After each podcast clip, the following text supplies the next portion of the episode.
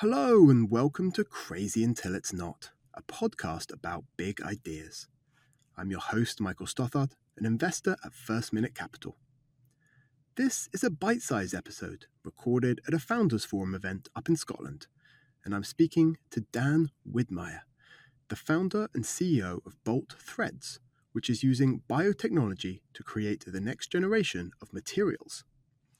I start by asking him what is his one big, crazy prediction for the future? My crazy prediction for the future that sounds crazy. I admit that today, but it's not going to be in 20 years. 20 years from now, we won't be farming cows. You won't find them out there in the world. So there'll be no, well, there will be cows, but there'll be, how many cows, there's what, there must be 2 billion cows or something in the world? Well, good guess. Yeah, there's about a billion cows, a little over a billion cows today. We send 300 million a year to the slaughterhouse. Um, I think that will be effectively none. So there'll be effectively be no cows in 20 years. Correct. And why is that? Uh, there's a lot of factors that are driving that, but the my nerd answer, the second law of thermodynamics makes it prohibitively expensive on an energetics perspective to raise cows.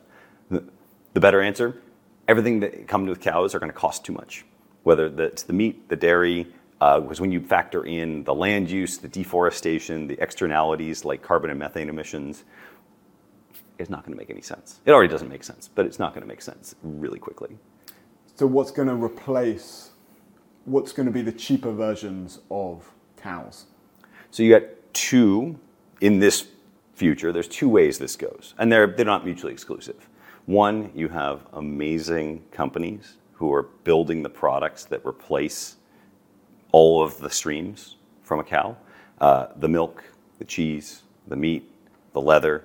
You know, they're all here at Founders Forum. like, you know, you, you know these companies. They're the ones who are going to create viable products that do that. And then what often gets forgotten in a world where microeconomics dominates all of our decisions as cost of living rises, as the price of meat goes up, the price of dairy goes up, there is a workable, cheaper alternative that exists today. We just choose not to use it, and it's being vegetarian, or you choosing plant-based alternatives that are already scaled and of reasonable enough quality. My belief is that between those two, the technological and the economic, we're going to reach tipping points where it's just not going to make sense. And and and you guys are part of this, right? In that you can create materials today yeah. that are as good, if not much better, than leather. Yeah, and if you think about uh, how materials are made today, what Bolt does, this is technology at the core.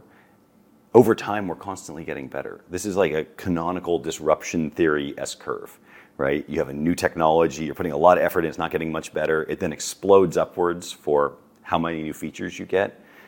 If leather is here and our product Mylo is here, leather's kind of gone on its S curve. Cows aren't getting much better we've got all this headroom of cool things we can do, cool things we can make with materials. And in our in our estimation, when we do a bunch of spreadsheet jockeying and model building behind the scenes, animal derived materials and products are some of the most environmentally harmful out there, generally speaking. There's a couple of exceptions because you're growing food and land to then feed to an animal that you grow again. So that double growing is not a good deal. Uh, and what's the cost of Mylo compared to leather now? So today, yeah. it's about the price of premium calf, um, which is kind of the high end, but still within the range, not off the. Two years ago, off the charts. um, two years from now, I think we will be less expensive to produce than leather. Fantastic. Well, from one billion cows to nothing, and probably be good for our world. It will be much better for our world. And we're going to have a lot more forests, a lot more biodiversity, it's the thing that gets lost in this that raising cows is the primary driver of deforestation and biodiversity loss on our planet. And if you see it, it horrifies you. Fantastic. All right. Well, let's hope that hope that happens. Yeah. Thank you very All much. Right, thank Dan. you. Yeah.